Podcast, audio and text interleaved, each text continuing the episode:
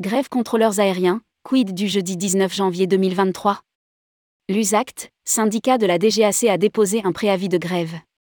Après l'appel à la grève de l'intersyndicale qui rassemble l'ensemble des syndicats, CFDT, CGT, FO, CFECGC, CFTC, INSA, Solidaire, FSU pour le jeudi 19 janvier 2023 plusieurs secteurs dans les transports pourraient suivre le mouvement. C'est le cas des contrôleurs aériens. Rédigé par Céline Imri le vendredi 13 janvier 2023.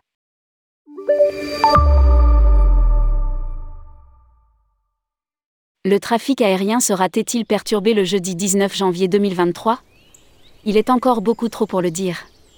Mais suite à l'appel à la grève des huit centrales syndicales CFDT, CGT, FO, CFECGC, CFTC, INSA, Solidaire, FSU, un syndicat de la Direction générale de l'aviation civile, DGCA, a d'ores et déjà déposé un préavis de grève. Il s'agit de l'USACT. Un tract indique. L'USACT appelle les personnels DGAC à la grève dès la première journée d'action annoncée, le 19 janvier par l'ensemble des centrales syndicales. Alors tous concernés, tous mobilisés. Le préavis déposé court la nuit à Mont et Aval. D'autres syndicats de la DGAC, tels que le syndicat national des contrôleurs du trafic aérien, SNCTA, suivront-ils le mouvement? À lire aussi, retraite, grève du 19 janvier, vers un jeudi noir? Grève contrôleurs aériens, quel sera l'impact sur le trafic aérien? Pour rappel, lors des grèves précédentes des syndicats de la DGAC, cette dernière peut être amenée à demander aux compagnies de réduire leur programme de vol. Cette réduction dépend de la mobilisation du personnel de la DGAC en cas de grève.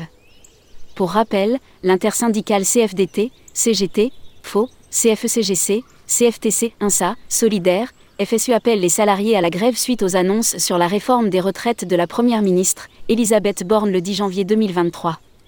Cette réforme prévoit le report de l'âge légal de départ à la retraite à 64 ans au lieu de 62 ans actuellement avec une accélération de l'augmentation de la durée de cotisation. Elle prévoit aussi la fin des régimes spéciaux. Affaire à suivre.